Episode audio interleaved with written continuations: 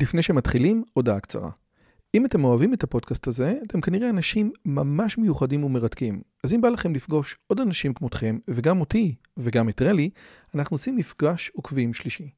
ביום חמישי, בתאריך ה-9 למאי 24, בין השעות 7.5 ל-11.5, אנחנו הולכים לקיים מפגש עוקבים שלישי בבית שלי בנופים בשומרון.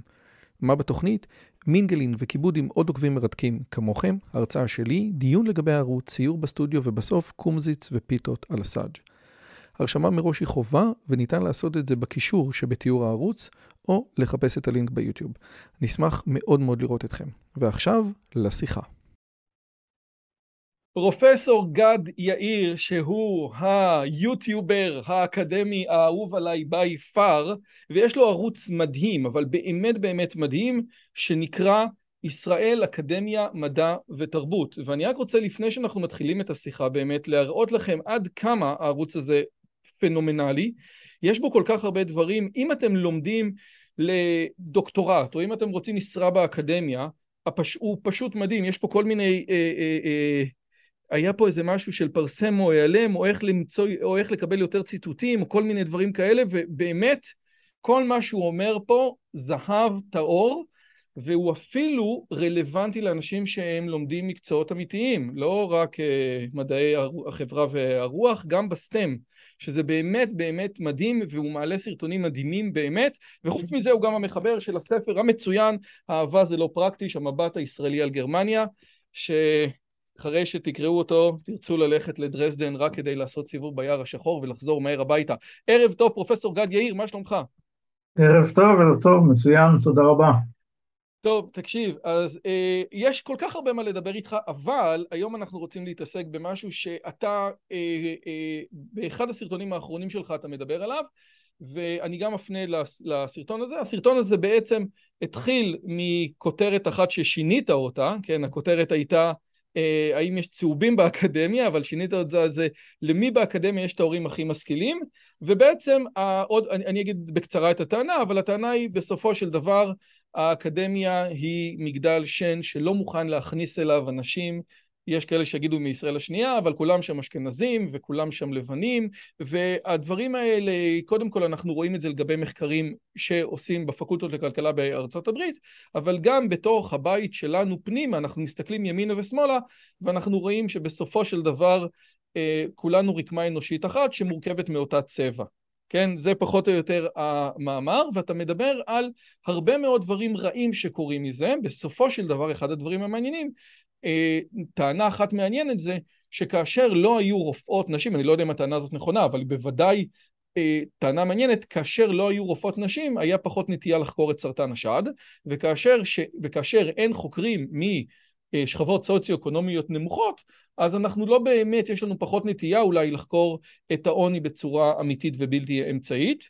אה, אבל כדי שאני, כדי שאני לא אעשה כדי שאני אעשה חסד עם מה שאתה אומר, הייתי שמח שאתה תשים את הדברים על דיוקם. מה הטענה המרכזית שלך?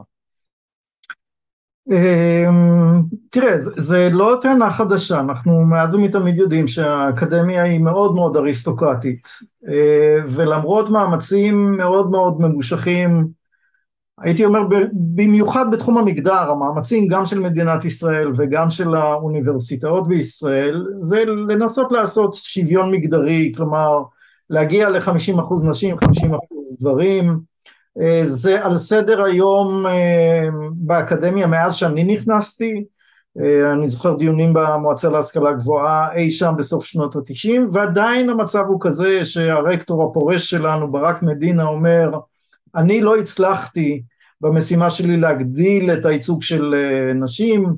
סתם השבוע יצא לי לראות את ההרכב החברתי של המחלקות לפיזיקה וכימיה בכל הארץ, ויש רק 20 אחוז נשים. עכשיו, במאמר לפני 20 שנה אני אמרתי זה מצוין 20 אחוז נשים ביחס להיעדרם של מזרחים כי על מזרחים א' בכלל לא מדברים באקדמיה וב' המספרים שלהם הרבה פחות מ-20 אחוזים אה, אני יכול להגיד שהמסדרון אה, שלנו במדעי החברה לא השתנה ולא סתם בחרתי בקטע של אה, צהובים, המסדרון שלנו, ההרכב החברתי שלו לא מאוד השתנה בשלושים השנה או עשרים וחמש השנים שאני איש סגל, וזאת לא סוגיה שנהוג לדבר עליה.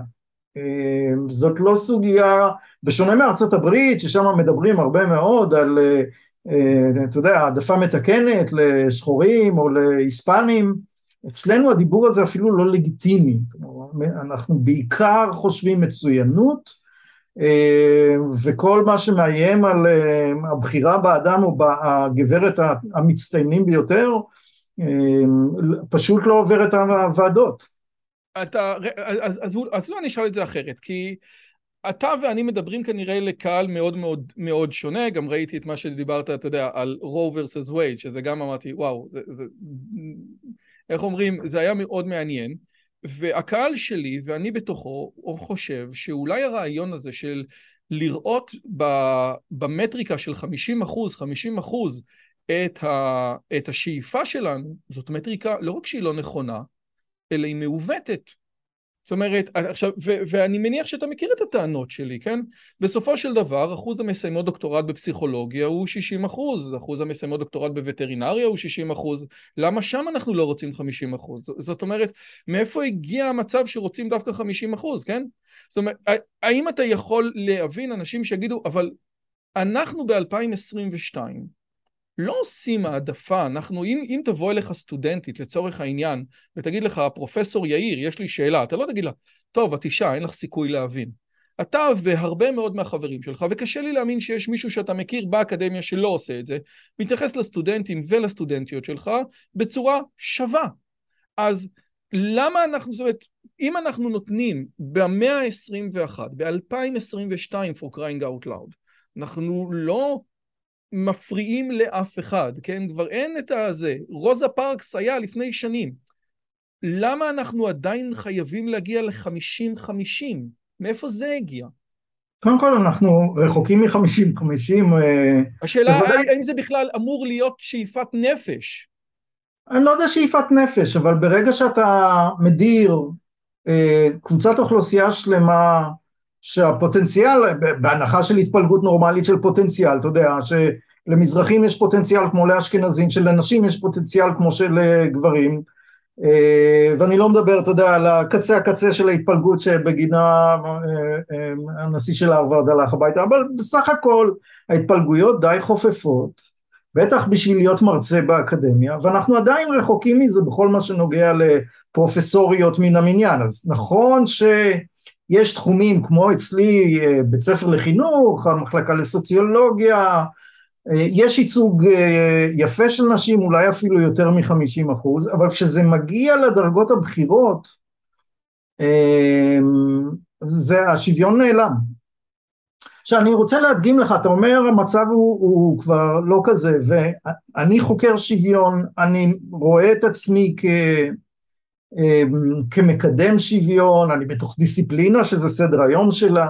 אני רוצה ל, ל, ל, לספר לך סיפור על סדנה לפני משהו כמו חמש שנים, חייבו את כל ועדות המיון האוניברסיטאיות, אלה שמחליטות לקבל את זה או את זה או את זה, הכריחו אותנו לעבור סדנה לרגישות מגדרית. ו... המרצים העלו שם את הדוגמה איך דיון נראה כשאנחנו יושבים בחדר הדיונים ואנחנו שואלים, כשמגיע גבר אנחנו שואלים שאלות מסוג אחד וכשמגיעה מרצה צעירה אנחנו שואלים רגע בן, הזוז, בן הזוג שלה הוא יעבור לישראל? זאת לא שאלה שאנחנו שואלים על גבר, זה ברור לנו כמובן מאליו שהאישה תזוז, כאילו האישה היא משנית לגבר, בדיוק מה שקרה היום בערוץ הראשון ש... גאולה סער אומרת אני לא השנייה של הגבר, אבל אנחנו כן שואלים את השאלות האלה. אה, האם הגבר יזוז יחד עם האישה? ואנחנו לפעמים נגיד טוב לא כדאי להציע לה משרה כי הבן זוג שלה הוא בהייטק בהרווארד הוא לא יזוז. אז אנחנו נמנעים להציע בכלל משרה. יש כל מיני אתה יודע אה, לפני עשרים שנה עשינו מחקר על הדוקטורנטים של האוניברסיטה העברית ושל הטכניון. אני לא זוכר את המספר ענו לנו מאות קרוב לאלף אה, דוקטורנטים בשני המוסדות. ואחת השאלות ששאלנו זה על הציפיות העתידיות של הדוקטורנטים כמה הם הולכים אתה יודע לפרוץ את התקרה לנסוע לפוסט-דוק ו... ושלאנשים היו, היו, הציפיות היו, אני קראתי לזה דפרסי, ד, ריאליזם דפרסיבי, כלומר איזושהי תפיסת מציאות כזאת ש... אתה יודע, אני נשואה ויש לי ילדים והמנחה שלי אומר שאולי אין סיכוי, אז כל הציפיות ביחס לנשים הן הרבה יותר uh, מולמכות והם גם אמרו שהמנחים שלהם, גם אם לא במזיד, אבל המנחים משדרים להם ציפיות קצת יותר מקוררות או יותר מולמכות ביחס למה שהן מרגישות בתוך המעבדה, ציפיות כלפי uh, גברים. אז אנחנו בכלל, בכלל עוד לא שם ביחס לנשים, ואני כבר עשרים שנה אומר, תעזבו, נשים זה בכלל לא הסוגיה. נשים זה פתרנו, גם אם לא פתרנו, פתרנו, כן? זה על סדר היום, המכונות עובדות, הסדנאות עובדות, אנחנו מתאמנים על הרגישות, אבל על קבוצות אחרות, זה אפילו לא, לא לגיטימי לדבר על זה. אז בואו נדבר על קבוצות אחרות, אבל, אבל לפני זה אני אומר לך, זה, זה דווקא באמת, אתה יודע, בספר שלך, המוח הסורר, שמדבר על יחסי המדע הישראלי-גרמני, אבל ישראלי-יהודי-גרמני, ואחד הדברים שעולים שוב שוב באקדמיה בגרמניה, וגם באקדמיה במקומות אחרים, זה שאישה שמקדישה את עצמה למדע, אין לה ילדים ואין לה משפחה, הדבר הזה שונה בישראל מהרבה מאוד סיבות, ואני חושב שכבר ג'ורדון פיטרסון אמר שאם אתה מסתכל על התפלגות השכר או התפלגות המקצועות בארצות הברית, אתה לא רואה, זה לא, זה לא גברים מול נשים, זה בשום פנים ואופן לא נכון, זה לא מסביר שום דבר, הדבר היחידי שמסביר זה אימהות מול כל השאר. ואתה רואה את זה בהמון המון המון אספקטים, זאת אומרת שכאשר אישה הופכת להיות אימא, סטטיסטית, הרבה פעמים סדרי העדיפויות שלה משתנים, והדבר הזה גורם לצורך העניין, כמו שריצ'רד ניסבט היה אצלי, שהוא אחד הפסיכולוגים הבכירים בעולם, mm-hmm. הפסיכולוגים החברתיים, אמר, תקשיב, פעם היה באקדמיה הרבה יותר, אה, אתה יודע, שכונה, כן? עוז אלמוג מספר את, הת, את התקופה שלפני 30 שנה, באקדמיה היה שכונה, הוא אומר, נשים הגיעו, לא עשו שכונה, ועכשיו אנחנו עובדים קשה יותר, ואחד הדברים המרכזיים שהוא אומר זה שיש לגברים נטייה לעבוד יותר קשה. גם צ'ארלס מרי שהיה אצלי בערוץ אומר את אותו דבר. אז בסופו של דבר, ואגב, ואותו נשיא של הרווארד, לורנס סאמרס, הוא באמת צודק. באותו צד של העקומה, ב-IQ של 145 ומעלה, ששם אתה רואה דיספרופורציה מטורפת גברים ונשים, הם בדיוק אותם המקומות שמחפשים בסטם בהרווארד ובכל ה-Ivy League. אז אתה יודע, זאת אולי הסיפור על האינטליגנציה מסביר את ההפרש בין גברים ובין נשים, ומסביר גם את ההבדל בין אסייתים שעוד מעט נגיע אליו ובין אנשים אחרים, ואם אתה שם משקפיים של אינטליגנציה, אז אתה בעצם רואה שבקרם דה לה קרם של ה-Ivy League, שזה המוכשרים של המוכשרים, אני מזכיר לך שאתה העלית סרטון ש... שבריטניה מוכנה לקבל כל בוגר אחד מהחמישים אוניברסיטאות הטובות בעולם, כן? למה? Mm-hmm. כי בריטניה הבינה שהח... שמי שלמד ב-Ivy League, שבוודאי הוא מהחמישים, או אתה יודע, הוא מה top 10, הוא crème de la crème de la crème, ומי שמגיע לשם הוא מה crème de la crème de la crème. עכשיו, זה לא אומר שגברים הם חכמים יותר, אני בן אדם רגיל. אני רק אומר שבקבוצה של הגאונים, ממש, 150 IQ ומעלה, הפרופורציה, גברים ונשים, היא לא אחד לאחד. למה ככה אלוהים רצה? לא יודע למה. אבל, אבל יכול להיות שאם אנחנו באמת עכשיו, אתה יודע, נבוא ונגיד, אנחנו רוצים לאנוס שוויון, אנחנו בעצם מזריקים בינוניות לתוך המערכת, או שאתה אומר, אתה יודע מה, עם המתמטיקה אני לא מתווכח, אבל שווה לי בשם ערכי השוויון לקבל מרצה פחות טוב או חוקר פחות טוב. לפחות כאילו השאלה, האם אתה יכול לשים את הדברים על השולחן? תראה, אמ, שתי נקודות אני רוצה לומר. א', אמ, עבר איזשהו חוק בארץ שמחייב את האוניברסיטאות, אני מניח גם את המכללות, אולי את כל המוסדות הציבוריים, לחשוף אה, נתוני שכר אה, לעובדים בארגון. אז קיבלנו לפני חודש את נתוני השכר מפולחים לפי מין, אה, גם בסגל המנהלי, גם בסגל האקדמי, וההפרשים הם פלוס מינוס שלושה אחוזים, לפעמים יש באיזושהי אתה יודע, באיזושהי יחידה נשים יתרון ובאיזו יחידה אחרת, אבל ההפרש הוא ממש, כלומר בישראל בכלל אין פערי שכר משמעותיים באקדמיה, לא מדבר במקצועות אחרים, אה, בין אה, גברים לנשים. דבר שני, הסוציולוגיה באמת של המשפחה הישראלית היא כל כך שונה מהסיפור האמריקאי ומהסיפור הגרמני, ש... אתה יודע, יש לי מאמר שנקרא A Different Reasons, בכלל מוח חושב אחרת, כאילו אנחנו חושבים אחרת על משפחה וילדים. זה... אגב, הקהילה הלהט"בית בישראל, שבכל מקום אחר היא, אתה יודע, לא רוצה ילדים בכלל, הקהילה הלהט"בית נלחמת בישראל להקים נכון. משפחה. נכון. זה אחד מהאנומליות של הקהילה הלהט"בית שבדרך כלל נחשבת בקצה הפרוגרסיבי השמאלי של המפה, של לפרק את התא המשפחתי בכלל, מה שנקרא אנחנו הופכים את השולחן, ופה נלחמים כדי להקים משפחה. אם אתה מסכים או לא, כן. זו כבר שאלה אחרת, אבל חייבים להתייחס לזה, נכון. שאפילו הקהילה הלהט"בית בישראל, יש לה ערכים מאוד שמרניים יחסית לעולם. יש מאמר מאוד נחמד על אה, אה, מופעי סטנדאפ בישראל, אה, וניתחו מה נאמר שם על בעצם אה, אנשים שבוחרים להיות רווקים, ו- ודי, במיוחד כלפי נשים, זה, זה לא נחמד להיות רווק בישראל, יש לחצים חברתיים ממש בלתי נסבלים, בדיוק כפי שבאקדמיה האמריקנית והגרמנית, אם אתה מתחתן BA, Bachelor of Art, זה רווק. כן, כן, אתה תהיה, אתה חייב להיות בצ'לר, אה, כדי, אתה יודע, לה- להקדיש את נשמתך לאל, זה בעצם, אה, אני שלחתי עכשיו מאמר שחזר אליי ככה, דחו אותו בזה, כי אמרתי האקדמיה האמריקנית היא עדיין תחת הכנסייה. אה, כי, והניתוח שלי הוא בהקשר של, אה, של מוסד המשפחה, איך מתייחסים למשפחה בישראל ובארצות הברית באקדמיה. ו... רק, רק להמחיש, um, הישראלים נורא מופתעים שהקולגים האמריקאים שלהם, זה יכול להיות דוקטורנטים, פוסט דוקטורנטים והפרופסורים, שזה אלה האנשים שאני מראיין, אומרים, אסור לדבר על הילדים בכלל, אתה, אתה לא תזכיר כי, כי להיות עם ילד זה להיות נכה. הם כל כך תחרותיים, ש, שאם אתה תגיד שיש לך ילד, אז ברור שהוא יקיא ויהיה לו חום, ואתה תצטרך לצאת, לצאת באמצע העבודה, ואתה אומר, אני נכה, לא יכול להתחרות בכם, לא, לא, בכלל לא נחשוב עליך להרווארד, כי אתה נכה. אה, והמחשבה הזאת היא נורא זרה לישראלים, נורא מפתיעה. אה, ובדיוק אה, בשיחה עם מדענית מחשב ב-MIT אומרת לי, תשמע, אני חושבת שזה, ככה היא נתנה לי את ה insight, אני חושבת שהם הגיעו בעצם, אתה יודע, לפני שהם היו מדענים, הם היו כמרים בכנסייה, והמורשת הזאת, של להקדיש את נשמתך לאל, עכשיו זה לא אל, עכשיו זה מדע, אבל זה אותו דבר, זה scientism. שם שמיים כזה, ואתה מקדיש, כמו שאמרת לורנס סאמרס, אחד מן ההסברים שלו ללמה אין נשים בהרווארד, או לא בפרופורציה שהוא היה רוצה, זה 80 שעות עבודה בשבוע, זה מה שהם מצפים.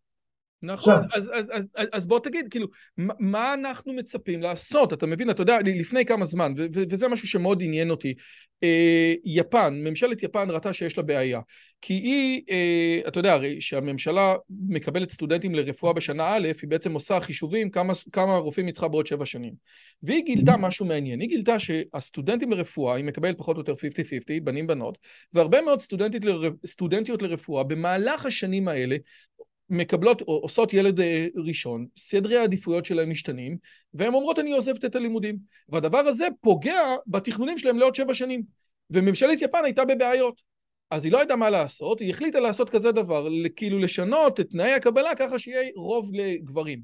בין אם היא, בין אם היא עשתה נכון או לא עשתה נכון, ממשלת יפן נתקלה בבעיה סוציולוגית אמיתית, שהנטייה של אישה בהיוולד הילד הראשון לעזוב מסלול תחרותי, אגב, אותה אישה שהיא גם ככה תחרותית וגם ככה יכולה להתחתן עם גבר מאוד מוצלח וגם ככה לפרנס את עצמה טוב, היא יותר גבוהה משל גבר. ואל אישך תשוקתך אמרו חז"ל, ובזיעת אפיך תאכל לחם, וכל אחד קיבל קללה אחרת, ושלום על ישראל. האם ממשלת יפן לא הייתה צריכה, אתה יודע, אה, להתייחס לאמת הסוציולוגית הזאת כאשר היא מתכננת רופאים שבע שנים קדימה? אז קודם כל אני, אני חוזר ומזכיר, אני חושב שהסיטואציה הסוציולוגית הישראלית מאוד מאוד שונה ולנו אין את הבעיה הזאת, כלומר נשים כשהן, כבר עושות את הדוקטורט או יוצאות לפוסט דוקטורט הם בשנות השלושים או הבני זוג הם בשנות השלושים נשואים עם שני ילדים זה לא סיפור ש... אתה יודע אנחנו צריכים לעשות רגע רוורס מה זה הסטודנט הישראלי ומתי מתחיל סטודנט ישראלי האמריקאי מתחיל בגיל 18 הישראלי מתחיל בגיל 25 את התואר הראשון שלו. הישראלית מתחילה בגיל 24 את התואר הראשון שלה. אז אם גיל נישואים ממוצע בישראל הוא פלוס מינוס 30 אז אנשים נמצאים בתואר השני בוודאי ובוודאי בדוקטורט כבר יש משפחה כבר יש ילדים, ו, ולכן זה סיפור סוציולוגי נורא נורא שונה, והמעבר לפוסט דוקטורט לארצות הברית, לכן הוא כל כך מפתיע אותה, ש... שהם לא אוהבים ילדים, שהם לא מדברים על ילדים, שהם לא עושים ילדים, או שהם לא מתחתנים, או ש... אה, כפי שאחד המרואיינים אמר לי, שראש המחלק, ראשת המחלקה שלו אמרה, סיפרה לו, עולה, אה, שכשהיא חזרה מחופשת הלידה התייחסו אליה כמצורעת. עכשיו זה הקולגים שלה במחלקה שלה בהרווארד התייחסו אליה כמצורעת, כמישהי שבעצם איבדה רגל או משהו, כן? כבר לא תוכל לעשות את העבודה. אה, אין, אנחנו בכלל סיפור אז אתה אומר, אז אתה, בסדר, אז בוא רגע נתק... אז, אז אתה אומר, המצב בישראל לגבי גברים ונשים הוא מצב מצוין, זה שהוא לא 50-50, איך אומרים, עוד חזון למועד, יש כאלה שחושבים שעכשיו הוא כבר מצוין, אבל יש משהו, ו- ו- וחוץ מזה, ואולי זאת הטענה המרכזית שלך, המערכות כבר פועלות, כולם מדברים על זה, כולם עכשיו, עכשיו בהקשר המגדרי. חדשה, אה, כן, בהקשר כן. המגדרי. עכשיו תהיה כנסת חדשה, אז כולם בדיוק ישאלו מה אחוז הגברים ומה אחוז הנשים, אה, למרות שאף אחד לא שואל את זה, אתה יודע, על אה, עבודות כפיים, אבל זה כבר עניין אחר, ואיזה יופי, וכולם שם, נפלא. אבל, אתה אומר, יש משהו אחר, שחוץ מאבישי בן חיים לא מדברים עליו, וזה כמה מזרחים יש לנו באקדמיה, נכון? אז אני רוצה לשים את זה כאילו על השולחן. הטענה שלך היא, בסופו של דבר, אנחנו מקבלים, כי אתה מדבר על צהובים, כאילו ככה אתה מתחיל, אנחנו מקבלים יותר אשכנזים, מבחן בוזגלו, אם פיירמן מגיש קורות חיים, אז אתה יודע, ובוזגלו מגיש קורות חיים, אז יקבלו את פיירמן, או טענה יותר קשה, שקורות החיים של בוזגלו הם by default פחות איך אתה קורא לזה? colorful color, נו, איך זה... כן, flying colors. בחייאת, אתה רואה כמה שאני משקיע? תראה, נו, מה, נו, flying colors. בקטנה, כן. flying colors. בסופו של דבר אני משער שקורות החיים של בוזגלו יהיו בצבעים קצת פחות מרשימים ויהיה לו קצת פחות יותר ציטוטים בסקולר. מה הטענה שלך? תראה, אני, אני אחמיר את השאלה שלך. אמ, תספור את מספר הכיפות שיש באוניברסיטה בסגל האקדמי, לא תקבל מספר מאוד גדול, תספור את הכיפות השחורות, חרדים. רגע, אנחנו עוד מעט, רגע, אנחנו עוד מעט. אני, אני, הרי הטענה שלי כלפיך זה שאתה מדבר על, על, על אה, אפליה על רקע מוצא, שאתה אומר שזה משהו שכולנו מבינים שזה דבר רע, בעוד שאני חושב שהאוניברסיטה העברית והמחלקה שלך בוודאי מפלה על רקע דעות והאפליה על רקע דעות היא הרבה יותר חמורה מאפליה על רקע מוצא. זאת אומרת, אתה תמצא את הבוזגלו, אבל אתם לא תמצא את הבן אדם שחושב לצורך העניין שתהליך השלום זה דבר גרוע וצריך לבדוק אותו מפר... מפרספקטיבה ביקורתית. כזה לא תמצא. אבל לזה אני רוצה להגיע עוד רגע. אוקיי. Okay. אבל עוד פעם, בוא לגבי הטענה הצהובה, כי שוב, אתה מדבר ממש ב... אה, אה, בסרטון על המילה צהובה, וזה חוזר שוב ושוב. אז לגבי הטענה האשכנזית, מה הטענה לגבי בוזגלו? שאני לא אקבל בוזגלו כי קורות החיים שלו כתוב בוזגלו, או כי, או כי ה-CV שלו והגוגל סקולר שלו פחות מרשים? ועכשיו תשאל, למה ה-CV שלו פחות מרשים? זאת כבר שאלה מעניינת יותר אולי. קודם כל יהיו הרבה, הרבה פחות CVs שיגיעו מבוזגלו, מפיינרמן או ווטאבר אתה הצעת. אה, פשוט דמוגרפית, יהיו פחות כי כי פחות מזרחים בוחרים ללכת אה, לדוקטורט, אם הם הולכים לדוקטורט הם בוחרים תחומי דעת מאוד מאוד מסוימים ביחס לקבוצות אחרות, וכמובן שלהשקיע, אה, אתה יודע, יש לנו איזשהו עיוורון לכמה מאמץ כלכלי דרוש כדי לצאת לפוסט דוקטורט בחו"ל.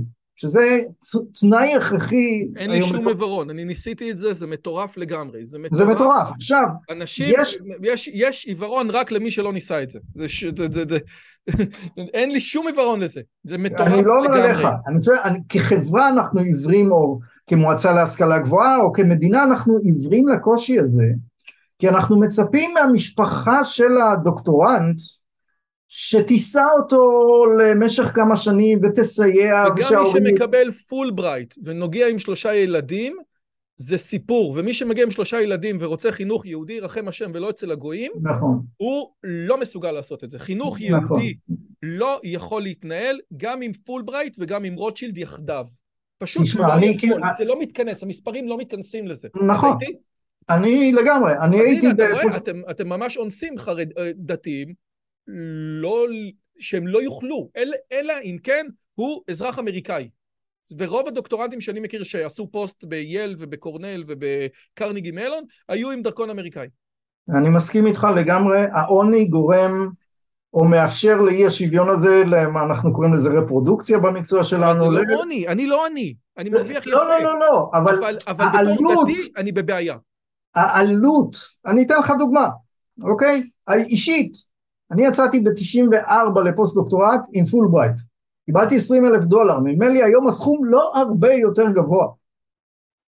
אה, נדמה לי 25 אלף דולר, משהו כזה. פולברייט זה אגב מלגה לסטודנטים מצטיינים לפוסט דוקטורט, אני רק אגיד למי שלא קיבל פולברייט, אגב, כן. קיבלתי רק סיום כן. העניין. כן, לא, אתה הזכרת את שתי המלגות נכון, הבחירות. יש נכון. רוטשילד, יש כאלה שמקבלים את שתיהם ואז מצבם יותר טוב, אבל זה נורא נדיר, מאוד מאוד נדיר. אה, ואז האוניברסיטה או המוסד שלך עוזר לך קצת ונותן לך עוד כמה אלפי דולרים, אבל אני זוכר שהחוויה שאנחנו מגיעים לשיקגו ואנחנו אה, מסתובבים ורואים מה, מהו חינוך אה, ציבורי ומיד אומרים לא, אנחנו עקיבא שכטר הולכים רצים לבית ספר הדתי ומיד מתוך ה-20 אלף דולר, 8,000 דולר לגן הילדים ולבית הספר ואתה אומר עכשיו איך אני שורד את זה אה, לא היה לנו כסף לחזור לארץ, לא היה לנו כסף לקנות את כרטיס הטיסה. אני הצלחתי להגיש הצעת מחקר שזכתה במימון, בדקות האחרונות קניתי כרטיסים וחזרתי. אז זו חוויה מאוד מאוד קשה, ומי שמגיע מרקע שאין לו תמיכה משפחתית, בכלל לא יעז לעשות את הצעד הזה, לא ישקול אותו. ואני אומר, יש פה פריבילגיות שהיא עיוורת לפריבילגיות שלה, כן? אמ, זה ממש אבישי, אתה ממש אבישי. אמ, אתה יודע, יש לי מאמר שנקרא עברון הנאורים. אתה אומר כן, חוכמה בגויים תאמין. כולנו נאורים באקדמיה, אבל אנחנו לא רואים את המנגנונים של הרפרודוקציה החברתית של הסגל האקדמי. אם זה ככה, אם זה ככה, אם זה ככה, אז בוא תסביר לי, למה אתם חייבים פוסט? למה אתם לא יכולים לעשות משהו מריטוקרטי? לבוא ולהגיד, אוקיי, אני מבין, פוסט בחו"ל, הרי, הרי היום כדי להגיע לעברית, כן, או לוויצמן, בלי פוסט בחו"ל, זה, זה, אתה יודע, זה ממש בדיחה, אי אפשר, אי, אי אפשר לעשות את זה. נכון. יכול להיות שבאמת מוסד הפוסט, ואני ניסיתי להגיע לפוסט, והיה לי לא מעט ציטוטים ומחקרים, היה לי 150 אז ציטוטים ב Scholar, שזה יפה, אני חושב. אה, זה היה לי קשה מאוד. אגב, בתקופה שלא הצלחתי להגיע, סידרתי לעצמי שתי הופעות, קופות פתוחות באירופה, אז ידעתי לעצמי לסדר. זה באמת קשה מאוד. אבל, אבל, אבל, אבל אולי אתה, אתה יודע. אז מה אתה אומר? שכאילו, שמקו, שאשכנזים הם יותר עשירים ולכן יש יותר אה, אה, גב כלכלי, או שאשכנזים הם יותר עשירים והם גם יותר משכילים, וכמו שראינו, אחד הדברים, הרוב, הסיכוי של בן אדם לעשות דוקטורט גדול משמעותית אם ההורים שלו עשו דוקטורט. אני אתן לך דוגמה קטנה. אה, הייתי ב-MIT בשבתון לפני ארבע שנים והזמינו אותי למסיבת החנוכה של הישראלים שהגיעו ללמוד MBA באותה שנה ב-MIT ו... ואני מסתובב במסיבה הזאת של אוהבי ישראלים שמארחים את הישראלים ו... ואני רואה אנשים מבוגרים בני גילי ואני אומר ואני שומע כמובן מדברים בעברית ורודפים אחרי אחת התינוקות בחדר ואני שואל אותם מה אתם עושים פה? אומרים מה זאת אומרת באנו לשמור על ה... הייתה לידה לפני חודש ובאנו לשמור על הנכדים אני שואל אותם לכמה זמן באתם? לא, חודש, חודשיים. ואתה אומר, אוקיי, אה, וזה לא הפעם הראשונה שאני שומע את הסיפור הזה, יש אחיות שלפעמים יוצאות ל, ל, לעזור לאחות כשהיא עושה את הפוסט דוקטורט, יש האימא שיוצאת, וכמובן זה, אני קורא לזה מקורלץ, נמצא בקורלציה עם מצב כלכלי חברתי. ברור לגמרי. בן אדם, זוג הורים, זוג סבא וסבתא בשנות ה-60 לחייהם כדי לעזוב חודשיים לארצות הברית, צריכים להיות במצב כלכלי מסוים מאוד.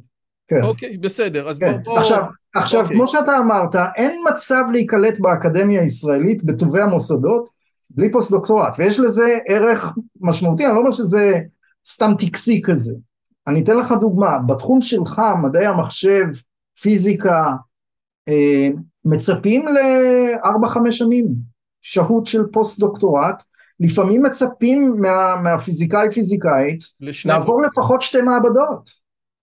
עכשיו למה? כדי לקבל מגוון של פרספקטיבות, מגוון של כלים, תהיה שנתיים בבאזל, אחר כך תיסע לארה"ב להרווארד, תהיה בלונדון, בקיימברידג'. תעשה שני נייצ'רים כדי שוויצמן יסתכלו עליך. נוירוביולוגיה, פגשתי מישהו עם תשע שנים פוסט-דוק, ואומרים לי, שש שנים, ברור, שש שנים. אז אתה חושב על משך הזמן, מתחילת תואר ראשון, שלוש שנים, תואר שני, שנתיים, דוקטורט, בממוצע חמש, הגענו לעשר, עוד חמש שנים פוסט דוקטורט, חמש עשרה שנים, שלא רק שאתה משלם שכר לימוד וצריך להסתדר, אתה לא מכניס הכנסות שנותנות לך גיבוי פנסיוני, כאילו אתה, יש פה איזה קורבן כלכלי עצום, כשאתה מתחיל את הקריירה בגיל, מה זה קריירה? את הביטוח הלאומי שיחזיר לך מתישהו, גיל 35-40 כשאנשים כבר פורשים מהצבא עם פנסיה בגיל הזה, אתה רק מתחיל.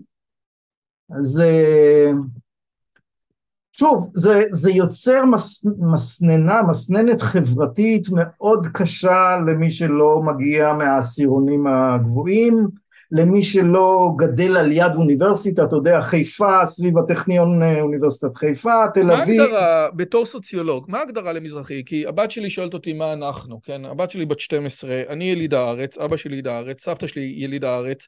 אני תמיד אומר שהנאצים הלכו ש... אה, אה, שלושה דורות אחורה, אבל ישראלים, אתה יודע, יהודים ילכו עשר דורות אחורה.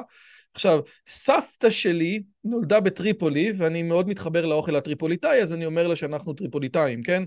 אבל כשאתה אומר מישהו מזרחי היום, מישהו בן 22 מזרחי, מה, מה, מה המאפיינים הסוציולוגיים שלו, לפי ההגדרות שלך?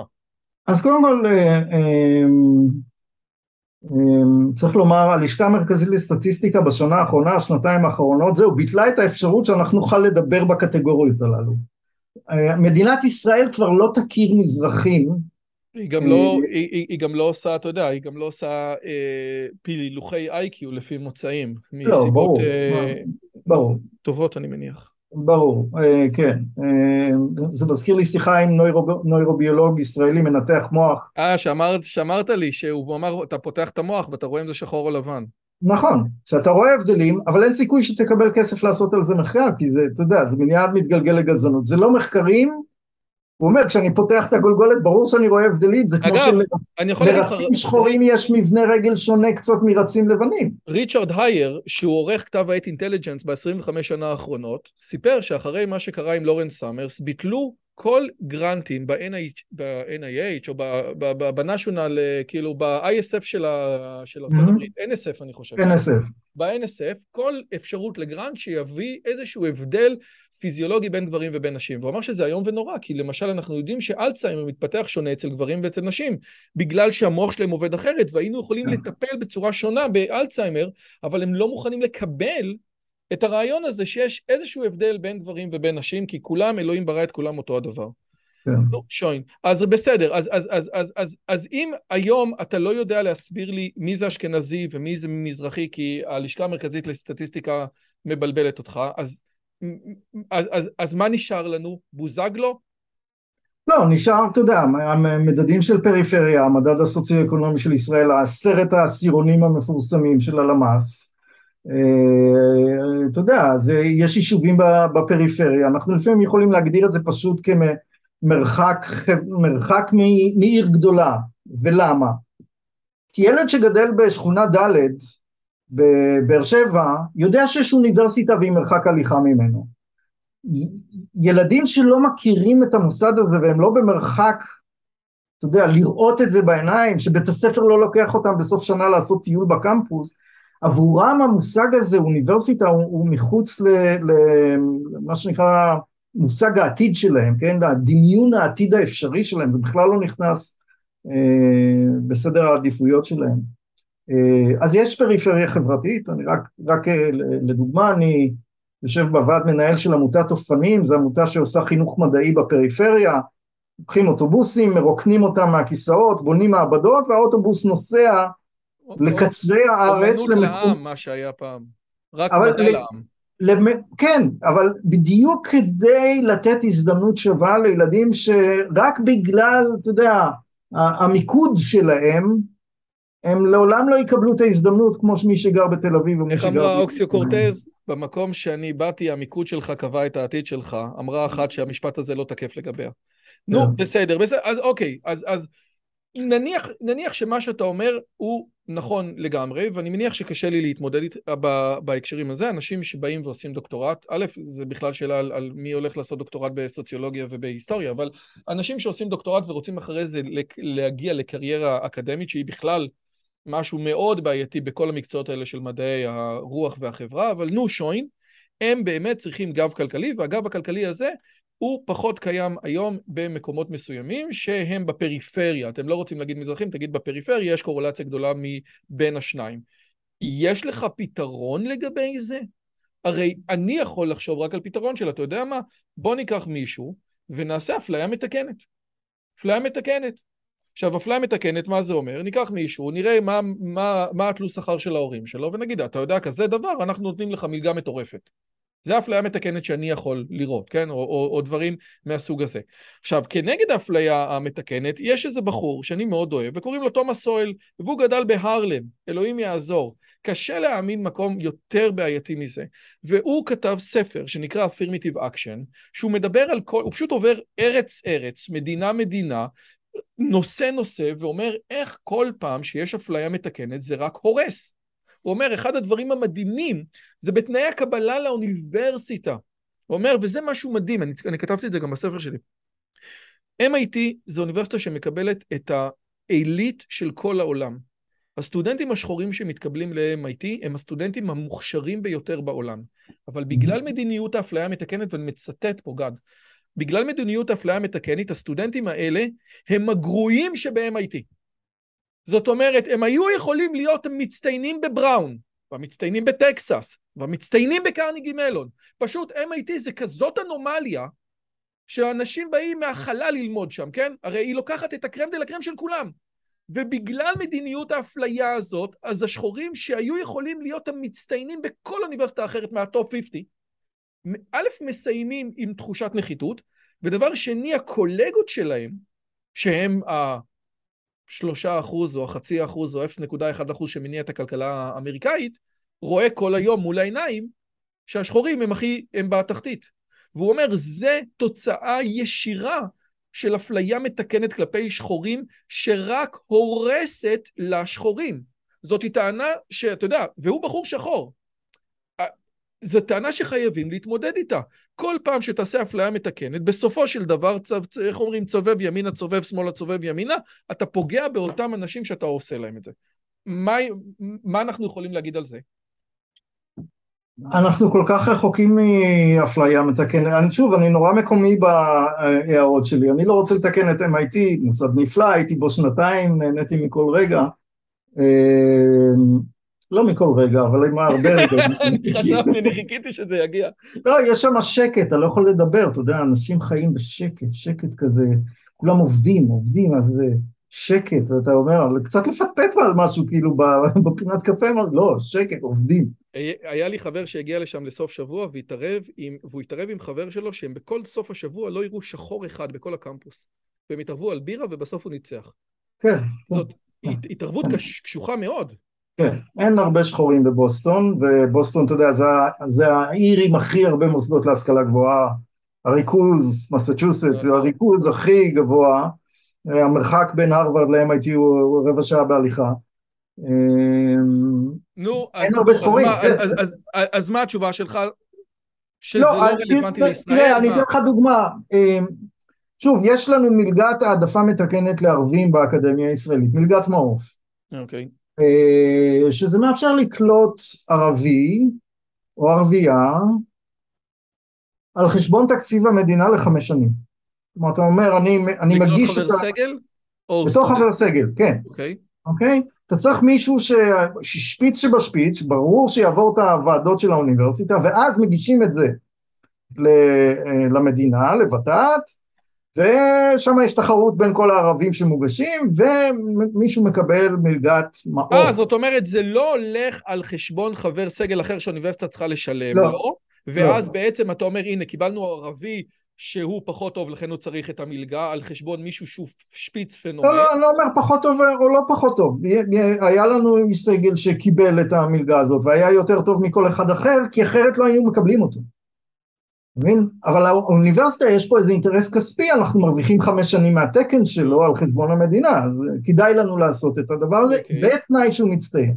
אין, אין דבר מקביל למזרחים, סתם אני נותן את זה כדוגמה, המקום היחיד שתומך במזרחים בצורה משמעותית אה, זה קרן אייסף, אה, שמטפחת דוקטורנטים ממוצא מזרחי ופוסט דוקטורנטים מסייעת להם לנסוע לחו"ל יש להם מלגה אחת נדמה לי משותפת עם פולברייט, סיוע למזרחי שיקבל פולברייט והם נותנים איזושהי תוספת. כמה, אבל כמה זמן זה מזרחי? כמה, כמה דורות אחורה הוא צריך להיות? כאילו, כמה, הוא כן. צריך, אשתו צריכה לדעת להכין קוסקוס, האימא שלו צריכה לדעת להכין קוסקוס, הסבתא שלך לדעת, כאילו, עד מתי נגיד, אתה יודע מה, נגמר. אתה מבין? זאת השאלה שלי. מתי נגיד, די, מספיק. אתה אומר מתי מספיק, ואני אומר עוד לא התחלנו. זה מה שאני אומר. אני אומר בכלל, באקדמיה הישראלית זה לא לגיטימי בכלל.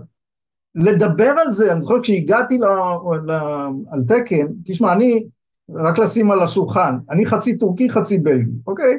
אמ, אז היו קונטקסטים, היו הקשרים שבהם אמרתי, אני טורקי, אז... אה, מה שנקרא בורקס שוקולד, זה הדבר היחידי שעולה לי בראש עכשיו. אני לא מצליח למצוא משהו אחר. כן. אמ, אבל... אתה אומר שאתה אה, במוסחת הטורקי, כשאתה... בדיוק, כן, אז אתה, או בכלא שש כשהייתי קצת, אז הייתי... בסדר, נהדר, נהדר. כן. אמ, אז זה בדיוק לא העניין, גם המון שעשוע, אבל זה בדיוק העניין, הרי זאת הייתה הטענה שלי כלפי גדי טאוב, כלפי אבישי בן חיים שלא רוצה לבוא כי הוא בחור חכם. אין דבר כזה, אמנון שעשוע הוא לא ישראל השנייה, אתה מבין? כן. אמנון שעשוע הוא, לא יודע מה, בטוח שהוא לא אשכנזי מלודג', אבל הוא לא ישראל השנייה, זה משהו אחר, אתה מבין? מי... ישראל השנייה, וזה הבעיה שלי, אני חושב שאתה לא מדבר על זה, אז כאילו, אז בהקשר הזה אני בסדר איתך, בעצם מנציחה איזשהו משהו בעייתי של ש"ס ושל חוסר רצון ללמוד. אמנון שעשוע, מזרחי, או אתה יודע, יוצא עדות המזרח, או whatever שלא תקרא לזה, שיצא מהדבר הזה, כן? והשאלה שלי, אולי בדיבור שלך, אתה מחזיר אותנו בדיוק לכל המקומות האלה של ה... אתה יודע, אני, למה שאני מחפש יותר אמ, אמ, אמנון שעשוע? עכשיו, אם אתה אומר שמלגת מעוף היא מחפשת את ה crème de la crème של ה crème של המצטיינים, ואז המדינה נותנת, בסדר, אולי. אבל, אבל הדיבור הזה, יש בו משהו שיכול להחזיר אותנו שהוא יכול להיות בעייתי. אתה, אתה מקבל את ה... אני, אני מבין לגמרי, זה כמו שפרופסור נביל חטאב, שקיבל את מלגת מעוף, תמיד אמר לנו, בגלל שאני פלסטינאי, אל תגידו לי ללמד על פלסטינאים. אני מלמד על ריבוד, אי שוויון, נעורים, אני לא, לא, לא על התקן שלכם, כן?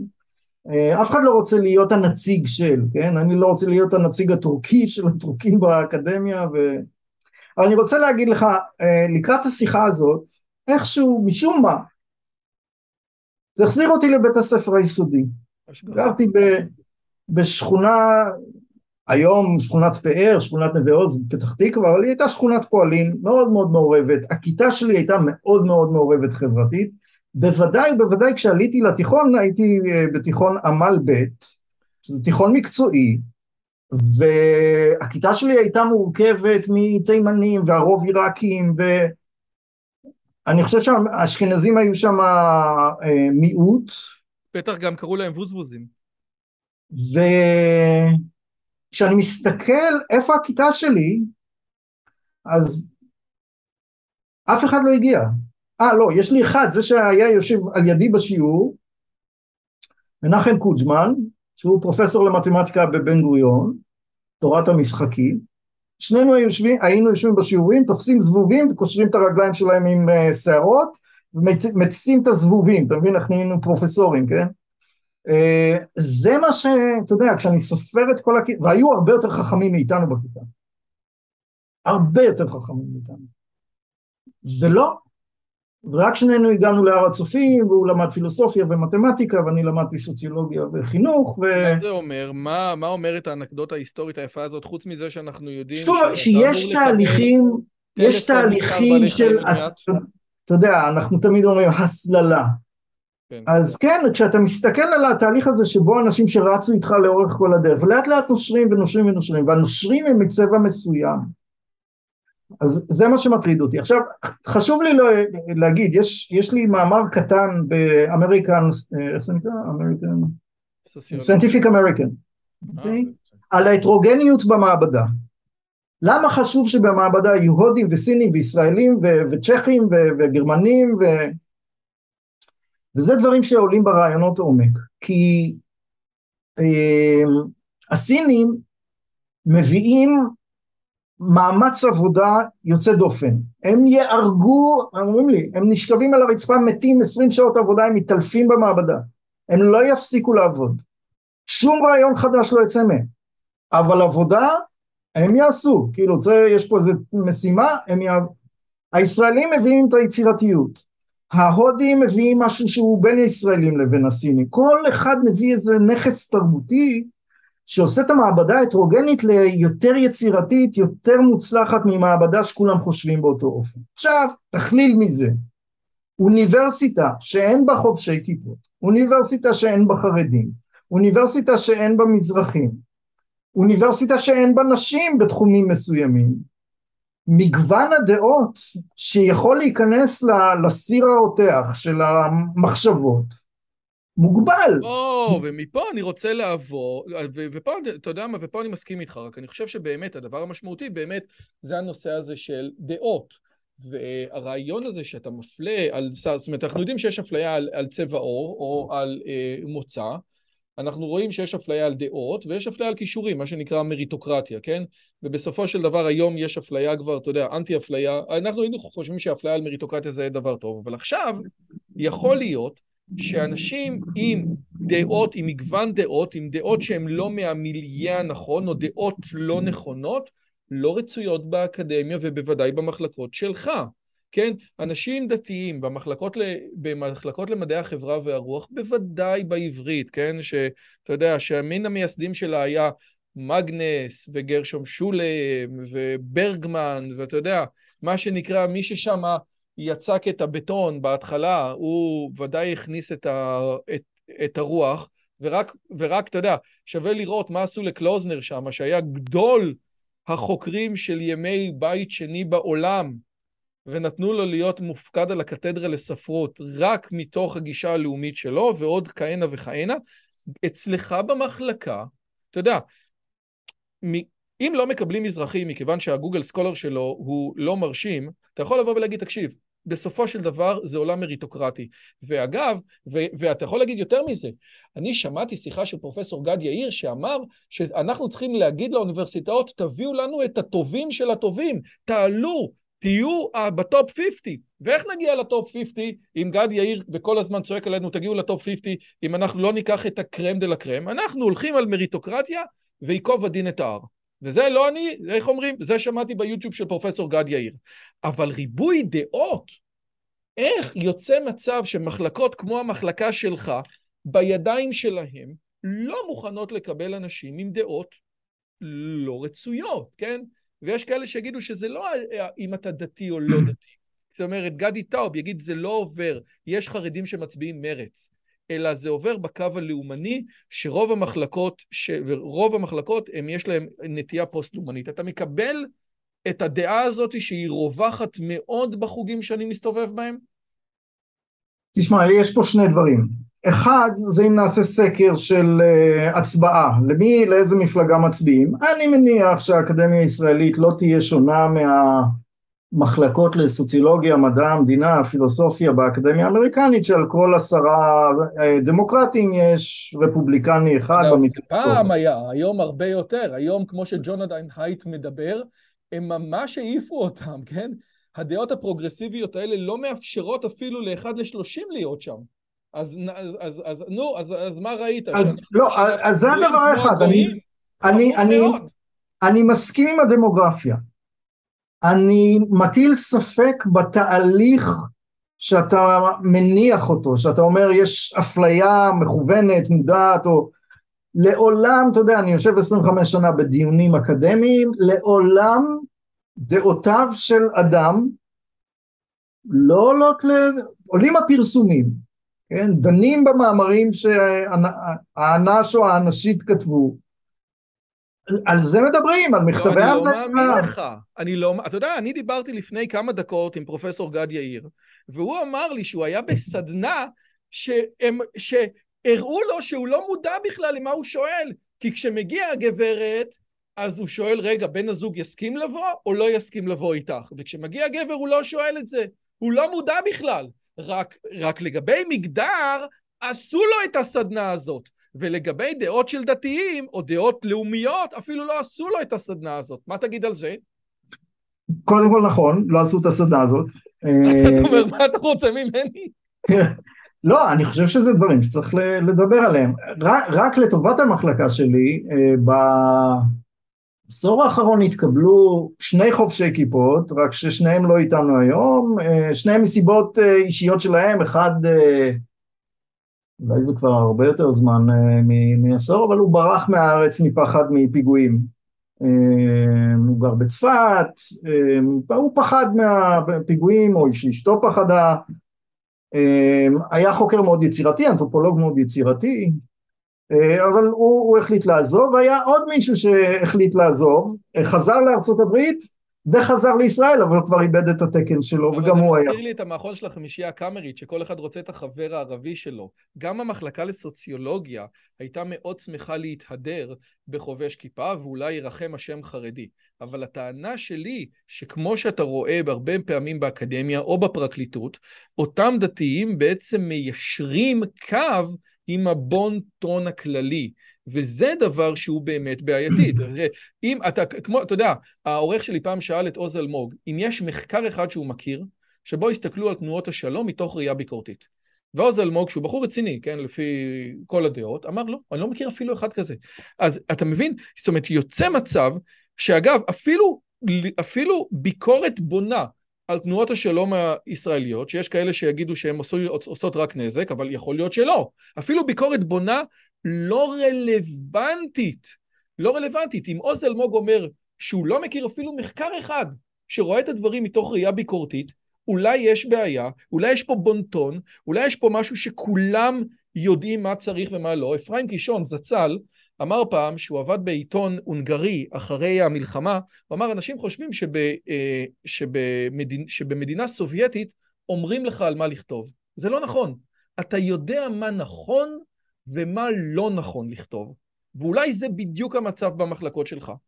ולכן אתם עושים אפליה על רקע דעות, ולכן ה diversity שאתה מדבר עליו, שיכול להיות מעולה ברמת הדעות והסיר לחץ הזה, שכל אחד אומר כזה וכזה, הרי האוניברסיטה העברית יכולה להגיע לטירוף מוחלט ברמה הפוסט-לאומית, אנטי-לאומית, פרו-פלסטינית, אבל מהצד השני אנחנו לא רואים את זה.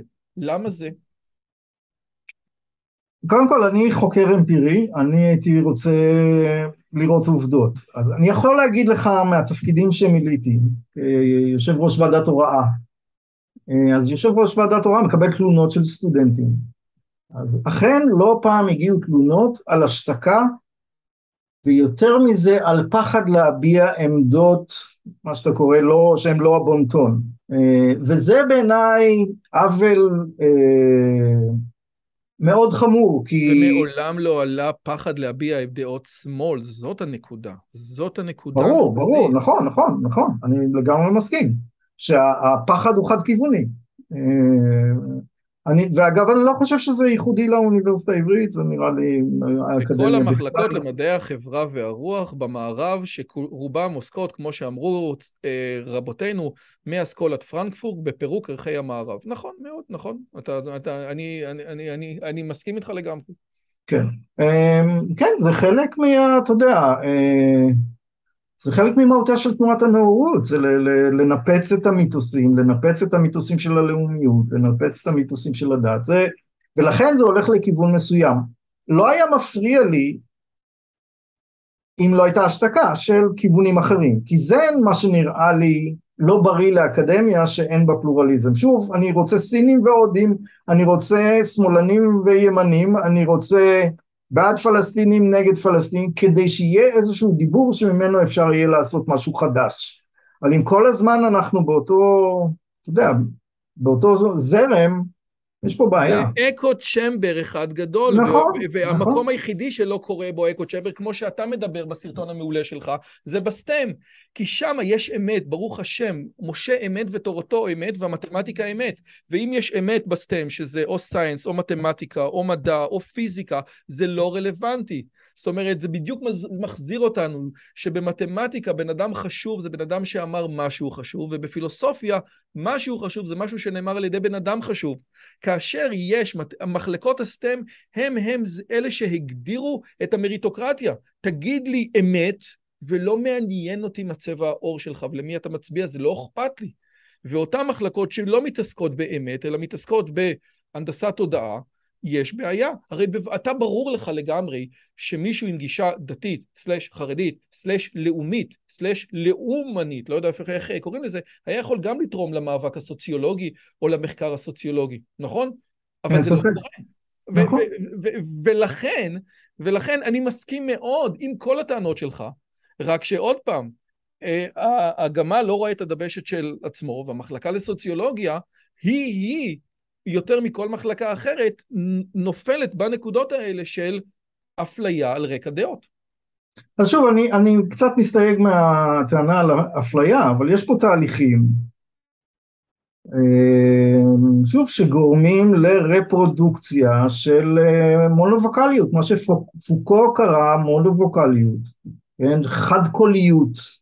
אה, פוקו עצמו קצת כמו בורדיה, אתה יודע, אבותינו המייסדים שבאים מהפריפריה, כאילו, יש דירוג חדש, אני פה, אם אתם רוצים רכילות נפלאה, לכו לאתר שנקרא research.com, אתם יכולים לדרג את המדענים בכל תחום דעת כמעט, כולל באיזה ארץ, אז אתם תקבלו מי המדענים הכי, הישראלים הכי מובילים במדע המדינה, מי המדענים ב...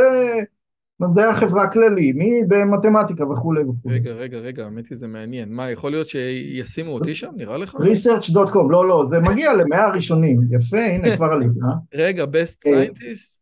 כן. check best scientist. בוא, כן. בוא נראה. אתה רואה, זה, הרכילות היא... אז קודם כל כיף לחטט בדבר הזה. אגב, אתה יודע שמגיע אליי אחד מהאנשים שיש לו הכי הרבה ציטוטים בסקולר? והוא? קוראים לו דיוויד ספיגלהרטר, שהוא ראש הלשכה המלכותית לסטטיסטיקה בבריטניה. וואלה. ויש לו איזה, אתה יודע, חצי מיליון או משהו כן. כזה. ברור כן, לך איפה אני. אז, אז המדען הכי מצוטט במדעי החברה בעולם, ב, אתה יודע, by far כמו שאומרים, כן. זה פייר בורדיה, שמגיע מהפירנאים באיזה כפר נידח, בין, בין עניים, ומגיע לפריז והופך את פריז על ראשה כי הוא חושף את כל המנגנונים הללו. אמ, אז אני תמיד אומר על עצמי, באתי מהפרדסים של פתח תקווה, literally. קצה הרחוב שלי 50 מטר היה הפרדסים, חיינו בפרדסים כילדים. אז אני תמיד תופס את עצמי כפריפריה מאוד קיצונית ב- בישראל, גם אם אח שלי הוא פיזיקאי ודיקן בבינתחומי בהרצליה, אבל שנינו דור ראשון להשכלה. ההורים שלך לא, לא היו עם תואר בכלל? לא, בכלל לא. אבא שלי ניצול שואה, הגיע לפה, אתה יודע, ב-45, 6. אבל, אולי, אבל זה מחזיר אותנו לזה, שבאמת התרבות, אולי אני אגיד את זה בצורה עדינה, אבל בסופו של דבר, התרבות, העלייה החמישית שהגיעה לפה, גם אם היא לא יכלה להיות, אה, היא הגיעה מתוך תרבות של השכלה, ואחד הדברים, כן. גם אתה וגם החבר שלך שהתעללתם בזבובים בתור אה, ילדים, מה שלא אולי היה בעמל ב' ובוודאי שלא בבית ספר המקצועי שלמדתם, היה בבית, הדחף הזה, הדחיפה הזאת לאקדמיה. אגב, אמא שלי הייתה בבית שהיה, הגיעו מטריפולי ושם לא יש, הם אמרו, אתם כולם יהיו עם תואר, כולם יהיו עם, אתה יודע, יש שם דוקטורים וזה. Yeah. בסופו של דבר זה הבית שדוחף, יותר נכון. מאולי הרבה מאוד דברים אחרים, ו, ולכן, בסופו של דבר, אתה יודע מה, אולי, אולי אני אשאל את זה אחרת, גם אנחנו עוד מעט מתקרבים לסוף. אבל, אבל, אבל תן לי כן. לעשות פה את החיבור. אותו כן, הכי או. מצוטט, פייר בורדיה, אומר, בגלל שזה המשפחה, בגלל שזה הגרביטציה שעושה את היתרון של מי שמגיע מפריז, תפקיד בית הספר, תפקיד מערכת החינוך, לעקם את העקומה, להשוות את ההזדמנויות, והוא אומר אבל מערכת החינוך לא עושה את זה. היא כושלת, אדרבה היא נותנת לחזקים כל מיני מנגנונים להנציח את היתרונות שלהם. אז פה הוא הכי מצוטט כי, כי הוא לוחם למען הפריפריה. מה הוא מציע? אתה יכול לתת לי דוגמה למה הוא מציע? מה זה זה? אני לא לקבל, אתה יודע, עכשיו לא מקבלים אתיופים באוניברסיטה העברית לפי פסיכומטרי, כי הפסיכומטרי לא תקף לאתיופים, וכל מיני שטויות כאלה. בוא תסביר לי מה הוא מציע. מה אתה רוצה? כשאני מקבל אנשים לפקולטה למתמטיקה בטכניון, איך אני אעשה את זה? אני אטיל קוביות? מה, מה, אני שואל בשיא הרצינות.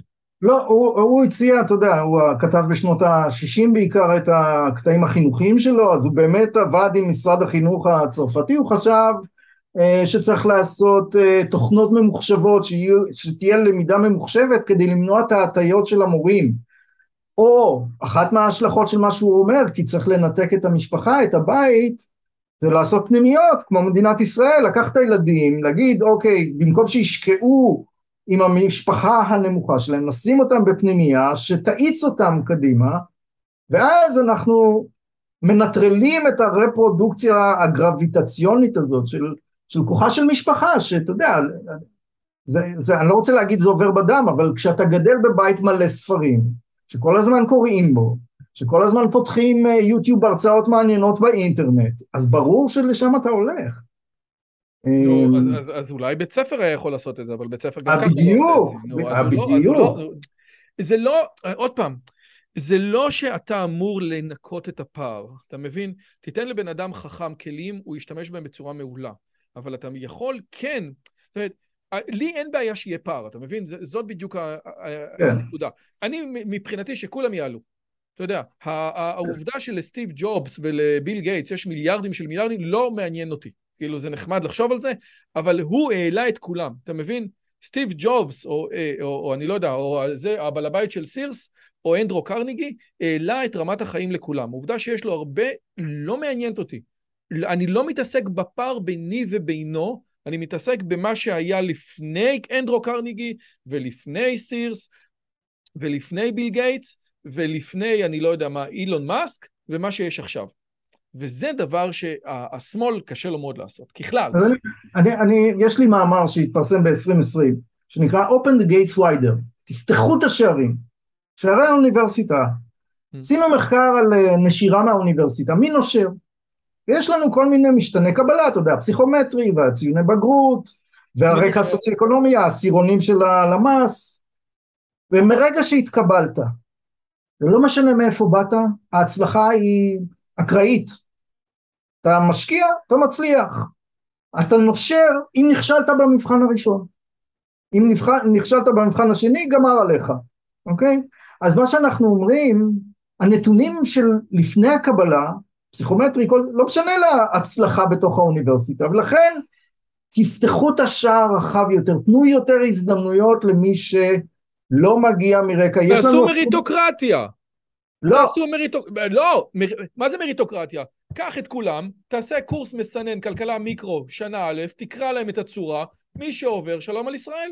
נכון כן, לא? ואתה, ואם אתה תפתח כך, אתה, אתה תמצא שהרבה יותר עוברים את הכלכלה שנה א', ממה שהיה עם המבחן הפסיכומטרי, כי ברגע שאתה מקבל, המרצים לא שואלים אותך באיזה שכונה אתה גר, לא שואלים, אתה יודע, יש, יש חומר, יש מבחן, אף אחד לא מתעניין ברקע שלך, נכון, אבל כנגד זה, הכל אנונימי. אני אגיד לך, נכון, אני מסכים, זה באמת היה יכול להיות מדהים. כולם, תיתן לכולם לעשות אינפי א', כולם, כל מי שאתה רוצה, כל מי שיש לו, כל מי שיש לו תעודת זהות ודופק. מי נכון. שעבר את אינפי א', שלום על ישראל, מצוין. נכון. כנגד זה, האוניברסיטה תגיד לך, אתה יודע מה? באמת רעיון מצוין, אבל לוגיסטית הוא קשה. אני לא יכולה לקחת, או, או אתה יודע, אני לא יכולה לתת לכל כך הרבה אנשים לעשות את זה, ולכן אני צריכה יוריסטיקות, ועם כל הכבוד, היוריסטיקה של הפסיכומטרי היא ביפר טובה יותר מכל אז, יוריסטיקה. אז בוא נחזור לנתון הפתיחה שלנו. אתה זוכר מתי מתקבל סטודנט ישראלי לאוניברסיטה? 25. בגיל 25. מתי הוא עשה את הבגרות? בגיל 17. מה הקשר בין המוטיבציה שלך בגיל 17 למוטיבציה שלך והרצון שלך להצליח בחיים בגיל 25. אגב, 25, אתה חוזר מהטיול ואתה כולך באורות ואתה חוזר לדרק של הדרק של אינפי או של כל מיני דברים ואתה צריך, אתה יודע, אני ראיתי הרבה סטודנטים שמושכים את עצמם בציצית ראשם בסמסטר הראשון. זה, זה, נכון. זה, זה, זה איום ונורא. נכון, נכון, כי כבר שכחו איך ללמוד וזה, וגם פה, שוב, יש יש אנשים שבמהלך השנים הללו עושים צבא שהוא מאוד אקדמי, כמו שאמר לי אחד החיילים רציתי לומר, אחד ה... אתה עשית 8200, לא? עשיתי גריז באנטנות. אה, אה, הוא אמר לי, אתה שוכח, כשלימדתי על מערכת החינוך, הוא אומר לי, אתה שוכח את מערכת החינוך השנייה, אני שואל אותו, מה זאת אומרת מערכת החינוך השנייה? הוא אומר, קורס בצבא, שישה חודשים, משמונה בבוקר, עד עשר בלילה, אתה טוחן אה, מדעי המחשב על ידי המרצים הטובים ביותר באקדמיה הישראלית שבאים למילואים ללמד אותך, תעשה חשבון, זה BA אנחנו מקבלים. אז יש חיילים שבמהלך הצבא שלהם רוכשים מיומנויות למידה, ת, תשים לב מה שקורה עכשיו בדיבור בצבא, לתת לקרביים אפשרות להתנסות שלושה חודשים בסוג של אה, אה, הכשרה של 8200 כדי לשפר את ההזדמנות שלהם להצליח בתחרות. נכון, אבל היום 8200 היא 8200 מכיוון שהיא בוחרת בפינצטה את האנשים שלה. זה שהרמטכ"ל עכשיו רוצה לעשות את זה, זה ודאי נשמע יפה מאוד, רק השאלה היא מה יקרה, הי... בסופו של דבר, שוב, 8200 היא 8200 גם בגלל שני דברים. א', באמת יש שם הכשרה מאוד רצינית, אבל דבר שני, תנאי הקבלה שם הם עם מצננת מאוד משמעותית, וזאת אגב אחת הסיבות שלא כולם, שגם בתוך 8200 אתה רואה, אתה יודע, כמו שאתה קראת לזה, יותר צהובים, כן? או, אתה רואה אנשים ממשהו מסוים. ו, אבל זה אולי מביא אותי לשאלה, ה, ה, ה, נניח שהיית פותר את הבעיה הזאת בארץ. והיית מביא גיוון דעות וגיוון דברים בארץ, היית מצליח, היינו מצליחים לשכנע את האוניברסיטה העברית או את המחלקות האלה, או את המחלקות למשפטים, להגיע לגיוון אמיתי. בסופו של דבר, מי שהיה מגיע עם גיוון, מכיוון שהוא צריך לפרסם בספרות העולמית, או במאמרים העולמיים, או בעיתונים העולמיים, היה חייב להתכנס לבונטון העולמי. זאת אומרת, מישהו מהמחלקה למשפטים לא היה יכול לפרסם בעיתון משפטי בינלאומי שמוסד ההתנחלויות הוא כן חוקי. הוא לא היה יכול לפרסם. בין אם יש לו טיעונים טובים או אין לו טיעונים טובים, זה לא היה מתפרסם. אותו דבר לגבי סוציולוגיה או דברים כאלה. זאת אומרת, יכול להיות שגם אם, אתה כל הזמן אומר, אני רוצה לתקן את הבעיה בארץ, אבל בסופו של דבר, אתה יודע, אנחנו חלק מתוך עולם שמפרסמים בכל העולם, או בכל המיליה האקדמי, והמיליה האקדמי, כמו שראינו, הוא גם ככה רקוב, או מאוד מונו, מונו-ווקאלי. אז מה זה יעזור אם אני אביא דעות? אבל לא אתה, אתה, מדבר, אתה מדבר על איזשהו קצה, רוב הסוציולוגים לא עוסקים בכיבוש ובפלסטינים. רוב המשפטנים, אלו לא הסוגיות שלהם. אז נכון, יהיו כאלו שבגלל תחום ההתמחות שלהם, יהיה להם קשה להבקיע והם יצטרכו לעשות איזה מאמץ גאוני, מחקר גאוני, כדי לפרוץ, אבל רובנו לא שם. רוב האקדמיה עושה מחקרים אמפיריים על דברים, אתה יודע, עכשיו כולנו עסוקים בנזקים של הקורונה. עובדים, עובדים, קמים בבוקר הולכים לעבוד. עובדים, הסיפור של הכיבוש, בגלל הכיבוש אנחנו נהיה מודרים ב... זה, אתה יודע, במזרחנות, וזו אגודה מאוד ספציפית, וה-BDS שם מחרים. או היה איזה ניסיון לחרם באגודה האנתרופולוגית האמריקנית, זה כאילו זה, זה ממש בשוליים. אז, אתה יודע מה... אתה יודע, ברעיונות שערכתי, וערכתי 160 אה, אה, רעיונות של ישראלים באקדמיה האמריקנית, כלומר לא פה, שם הם עובדים, בהרווארד, ב-MIT, הם לעולם לא נתקלו ב-BDS, הם לא, לעולם לא נתקלו בסוגיה שמישהו מאיים עליהם. עכשיו עשינו סקר לישראלים, 1,800 ישראלים שחיים בחו"ל. האם BDS זה סוגיה שמטרידה אותם? האם האנטיפ... לא, ממש לא. אגב, אני בתור, אני בתור אחד שמפרסם בסטם באוניברסיטת אריאל, שהיא ודאי מוחרמת על ידי הגויים, לא נתקלתי מזה אף פעם. זאת אומרת, נתקלתי בזה רק אצל האיחוד האירופאי, שהוא בוודאי אנטישמי במהותו, כן? אבל שאתה לא יכול להגיש שם גרנטים, אבל למעט זה, בעיתונים, מעולם לא נתקלתי. באמת, כן. מעולם, מעולם, מעולם, אפילו לא בקטע של שום דבר, אפילו בכלום. כן. אבל יכול להיות, אתה יודע, שאולי, אם באמת מה שאתה אומר זה, אולי, אולי אקדמיה זה לא פתרון. אולי באמת, אולי כדי למצוא את האנשים הטובים האלה, לא היינו צריכים, אתה יודע, תארים. אתה יודע, אני כתבתי פעם מאמר לשילוח של לא צריך תארים, אתה סתם לוקח תארים שאולי לא צריך, בוא תיקח אנשים לפי רמת הכישורים והיכולות שלהם, ואולי להפך, אנשים שבוגרי סוציולוגיה תואר ראשון, כי רוב הסטודנטים שלך לא ימשיכו לתואר שני, ורוב הסטודנטים תואר שני לא ימשיכו לדוקטורט. בסופו של דבר, בוגרי תואר ראשון, שלומדים כל מיני דברים במחלקות האלה, הולכים להיות אנשי HR, ואולי בתוך החברות האלה מקדמים אג'נדות יותר מוזרות. אולי עדיף, אתה יודע, אולי צריך לחשוב באמת על המחלקות לסוציולוגיה בכלל, או על כל מחלקות המגדר, מחדש. אולי הן עושות יותר נזק מתועלת. אתה יודע, הרי אתה יודע, יש כל כך הרבה דברים של מפרסמים את מיינקאמפ, רק משנים את השם היהודים לגברים, והמאמרים מת, מתקבלים, וזה קורה פעם, ואחרי זה קורה עוד פעם, ואחרי זה זה קורה עוד פעם. יכול להיות שמשהו שם, משהו רקוב בממלכת דנמרק? אני, אתה יודע, אני, אתה מגרה אותי להציע לך שיחה מרובעת. בוא תשים את עוז אלמוג, תשים אותי, תשים את אה, הדיקנית החדשה של מדעי החברה, פרופסור גילי דרורי, שהייתה נשיאת האגודה הסוציולוגית הישראלית. אה, הייתה איזה עשרים שנה בסטנפורד, אז כך שהיא מכירה גם את העולם ההוא היטב. אה, ונחשוב על עוד דמות שחושבת אחרת, ו... בוא נעשה רב שיח, זה כן, יכול להיות... כן, כי בינתיים זה שלוש על אחד, אתם, אתה יודע, אני... עם כל, אתה יודע, אני עושה את זה בתור תחביב, אני, התחומים שלי זה, אתה יודע, אני בכלל קוסם, הנה, זה התחומים שלי, זה ה... אתה יודע, זה הספר קסמים הגדול ביותר שנכתב אי פעם. כן. זה קרח אחד מתוך שלושה. אה, אז זה, אני, אני, אני לא יודע, אבל, אני, אבל ממה שאני כן יודע, אה, אה, אוקיי, זאת לא הייתה תשובה. יכול להיות בעזרת השם. האם אתה יכול לתת לי תשובה שיכול להיות שמי שלומד במחלקות למגדר וסוציולוגיה, בוודאי במחלקות האלה בארצות הברית, הוא גם, אבל מכיוון שהמחלקות בישראל מושכות משם, אולי היה עדיף לו למצוא השכלה במקום אחר, מכיוון שמה שהוא לומד עושה יותר נזק מתועלת, בהנחה שהוא לא הולך לקבל מינוי באקדמיה. אתה יודע, המנחה שלי היה אומר אה, לסטודנטים, תסתכלו על הסילבוס, לא יהיה לכם נזק מוחי מזה. ואני מסכים. אין נזק מוחי מהשכלה ולא משנה איזה השכלה. יכול להיות שתהיה צרות דעת, צרות, אתה יודע, שלא, כשאין מגוון פרספקטיבות אז אתה פחות משכיל ורצוי שיהיה יותר מגוון, אבל אני לא חושב שצריך ללמוד פחות, אה, או שהמחלקות למגדר עושות נזק מוחי, ממש לא. אה, כל ספר, כל, אה, אתה יודע, טקסט אחר, אני מתמודד עם מישל פוקו עכשיו, ועכשיו גילינו שהוא אנס ילדים ב... אבל אנחנו לא מבינים, אבל זה היה ידוע, אתה יודע, גם בביוגרפיות על מושל, זה, זה, זה, בסיכום ביוגרפיה שלו, בתולדות השיגעון בעידן התבונה, כבר מדברים על זה. אני לא מבין, כאילו, אני לא מבין למה זה חדש בכלל. לא, לא, זה חדש. הסיפור הזה של העדות של חבר קרוב שאומר, הוא היה אונס ילדים על, על, על קברים ב, על, על ג'ירו. פשוט uh, blows your mind.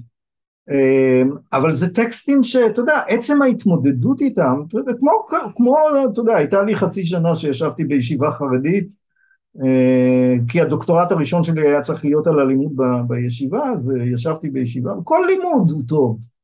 כל לימוד נותן לך... בוודאי שכל לימוד הוא טוב, אבל הנקודה היא שבמחלקה לסוציולוגיה אצלך, כמו למשל העורך שלי דיבר על רפאל פתאי, שהיה אחד מהדוקטורנטים הראשונים של באוניברסיטה העברית, וכתב ספרים שהיו בזמנו קריאת חובה לסוכני CIA שהגיעו למזרח התיכון, כמו זה Arab's Mind, והיום הס מלהזכיר את השם שלו. זאת אומרת, נכון. ואני מסכים לגמרי שכל קריאה היא דבר טוב, אבל בסופו של דבר הסילבוס הוא מאוד מאוד מאוד חד צדדי.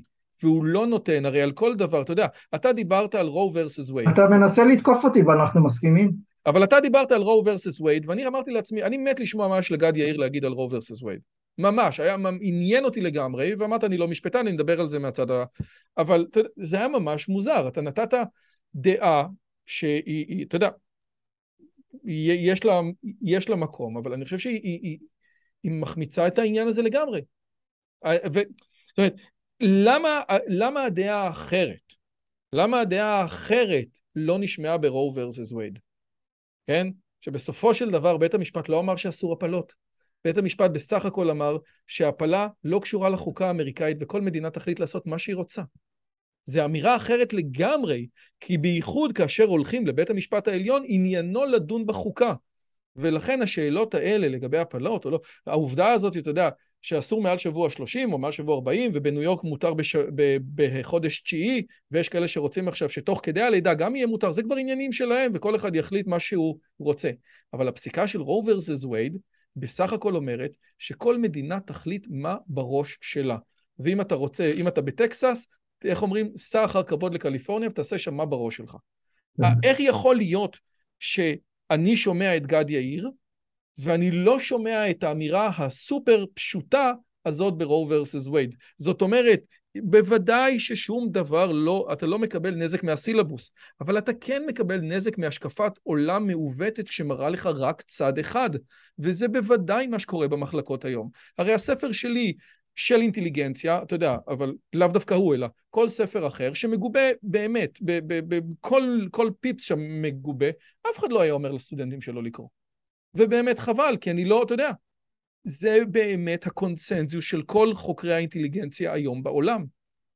לך, איך, איך יכול להיות שהספר הזה יכול להיות מוקצה, שאף אחד לא יגיד לסטודנט, תקרא אותו, שווה לך לקרוא אותו. מאותה סיבה שאותו מנתח מוח אומר, נראה אותך מדבר על זה שהמוח השחור והמוח הלבן הם אה, שונים. יש דברים, אתה יודע, דיברנו על זה בשיחה הקודמת. אקדמיה היא פוליטית. אין, אין בכלל להגיד שאנחנו פיור סייאנס, כאילו, ממש לא. ולכן יש פה הטיות מובנות, והמאמץ לגוון, אני חושב שאנחנו לא התחלנו אותו בכלל. אתה אופטימי? לא. לא, אני חושב שהעוני, העוני מאפשר למנגנונים של השחזור לעשות את שלהם, אני ממש לא אופטימי, אני חושב שזה מאמץ אה, כמו שמישהו אמר לי, אני דוחף משאית בעלייה. כאילו זה... אתה זה... הרקטור שלנו, ברק מדינה, ניסיתי, הייתי ארבע שנים, חמש שנים רקטור, ניסיתי, לא הצלחתי. זה קשה, זה קשה. אה, אתה יודע, רק השבוע העליתי שיחה על זה ששלחתי לו לפני שנה איזה יופי של אה, קול קורא שהביע פלורליזם ערכי, הוא אמר וואלה איזה יופי נעשה template לכל המוסד, שנה אחרי, כאילו כלום. אתה אומר איך אבל הוא, הוא רצה שזה יקרה והוועדה ישבה וכלום, כאילו המערכות הן כל כך קשות ואני חושב שבמיוחד בישראל, אני חושב שאם ב-MIT הייתי מביא את המסמך הזה לנשיא והנשיא היה אומר זה מה שנעשה, זה היה קורה. אבל אצלנו יש, האמונה באדם נותנת לאחרון הפקידים המון שיקול דעת והרקטור לא יכול להחליט, אתה יודע, מלמעלה למטה על כל המערכת, זה, זה תרבות ארגונית נורא אוטונומית אצלנו, מתוך כן, הכבוד לאדם. אתם רציתם את ה... איך אתם קוראים לזה? את החופש האקדמי המוחלט, נכון? זה... זה כל, לכל דבר טוב יש גם השלכות. אבל זה לא רק לנו, זה גם, נכון. זה גם לפקידים יש חופש, אתה יודע, פקידותי כזה, ש... לא, אבל, כאילו, אבל מה, אבל, אבל, אבל, אבל אני ראיתי את המסמך שכתבת לרקטור. מה המסמך הזה אומר? מה, מה, מה הדה פקטו של, המסמך? לא, לא, לא. מה שהקראתי זה המסמך של הרקטור. יש, אם הוא מצהיר, כן. הנה המדיניות שלנו, ואז כשאתה מסתכל על המסמכים שמוציאות המחלקה, אין שום אזכור לדבר הזה. כאילו הקול שלו, הוא אומר, חמש שנים השמעתי את קולי, הוא התפוגג. כאילו, כאילו, לא, כאילו, וזה הראש האקדמי של האוניברסיטה. שהביא סדר יום של מגוון, שהכניס את החרדים הרבה יותר, ובכל זאת, הוא אומר, אני לא, לא יכול להגיד שהצלחתי בקטע הזה של המגוון. אני מזכיר את פרופסור מיצ'ו קאצ'ו, שאמר אם תורידו את ה-H1B, שזה הוויזת עבודה לגאונים, או J1, אין, אתם יכולים לסגור את המח... כל מחלקות הסטם שלכם ב-MIT. הלבנים, הוואספ, לא נכון. לא מגיעים למחלקות האלה. נכון. בוודאי שלא השחורים, בוודאי שלא ההיספנים, מגיעים רק אסייתים. המחלקות האלה מלאות באסייתים בלבד, ואם אתם לא תיתנו לאסייתים האלה להגיע, דרך ויזות J1 ו-H1B, אתם יכולים לסגור את המחלקות, זאת אמירה קשה מאוד. אגב, כל אחד שרוצה לראות אם אני צודק, שיפתח איזשהו אתר של איזושהי מעבדת מחקר ב-MIT או ב Carnegie Mellon, ויסתכל על רשימת הפוסט-דוקטורנטים והעובדים שם, שיראה אם הוא יכול לזהות איזשהו, משהו, איזה, איזושהי מכנה משותף. השבוע קיבלתי את המייל האחרון מ-MIT, אני חושב שהם סוף סוף הבינו שאני כבר שנתיים לא שם. והמייל האחרון היה ההודעה על המינויים החדשים ב Sloan School of Management, שבעה מינויים חדשים, ארבעה לא אמריקאים. וזה מאוד מאוד הגיוני, ויש ספר שנקרא אינטליגנציה, האמת הלא נעימה, שהאינטליגנציה לצערנו לא מתפלגת אצל כולם בצורה אחידה. הטענה שלי זה שאין שום קשר לכמה אתה טוב או כמה אלוהים אוהב אותך, אבל זה פשוט ככה. ואצל אחינו האסייתים האינטליגנציה הממוצעת היא 105, כולל מערך אופי שהוא מאוד מאוד שונה מהמערך אופי המערבי, שמערך שאיך אומרים נשכב על הגדר, והדבר הזה שם אותם בכמות מאמרים שהיא דיספרופורציונית לכל דבר שישראלי יכול לחלום עליו. הם באמת משאירים ילדה בת שנתיים בקוריאה והולכים שנתיים לעבוד עם הסבתא. והדבר הזה מייצר תחרות לא אפשרית. מסכים? מסכים לגמרי. טוב, אבל יש דברים אחרים לעשות. אתה יודע, רועי, אנחנו מסכימים על כל כך הרבה דברים, אבל יש איזה טנגנט כזה. בסדר, זה היופי. אם כולנו, זה, אנחנו, זה בדיוק העניין, זה מה שאתה מדבר. אני שם את זה אצלי, ואתה שם את זה אצלך, וכל אחד מדבר, וזה בדיוק הנקודה. נקודות ההשקה שלנו, הם, זה מה שמחדד. אתה לא רוצה לדבר רק עם עצמך, ואני לא רוצה לדבר רק עם, אה, עם uh, עצמי. ואגב, אני אומר שוב, אם אתם סטודנטים לדוקטורט, תשמעו את מה שגדי מדבר. הרעיון הזה, המטורף, של מהרגע שמתפרסם מאמר שלך, לשלוח אותו לכל האנשים שאתה מציטטת אותם, זה פשוט גאוני, פשוט גאוני. מדהים, מדהים, פשוט תראו את מה שהוא אומר, זהב טהור. פרופסור גד יאיר, מחבר הספר אהבה זה לא פרקטי, שווה ערוץ היוטיוב האקדמאי האהוב עליי ביותר, שקוראים לו מדע אקדמיה ו... ועוד משהו שכחתי, אבל הכל נמצא בתיאור האתר. תודה רבה על הזמן שלך, היה כמו תמיד מצוין. תודה רבה רועי. ביי ביי. אם הגעתם עד לכאן, מגיע לכם כל הכבוד. אז תנו לי להגיד לכם שלושה דברים קצרים. הדבר הראשון, אם שמעתם משהו בשיחה שמעניין אתכם, שאתם רוצים לקחת הלאה, פשוט ספרו אותו לאנשים אחרים. משהו מעניין שאני אמרתי, משהו מעניין שהאורח שלי אמר, איזשהו רעיון שאתם רוצים לקחת איתכם לחיים, פשוט ספרו אותו לחבר או לחברה. זאת הדרך הטובה ביותר לזכור את הרעיונות מתוך השיחות האלה. הדבר השני, אם אתם רוצים לקחת חלק בקהילה שלנו ולפגוש ולדבר עם אנשים כמוכם, אתם מוזמנים לערוץ הטלגרם שלנו, שווה לכם מאוד. פשוט תראו עוד אנשים שמתעניינים מדברים מגניבים בדיוק כמוכם.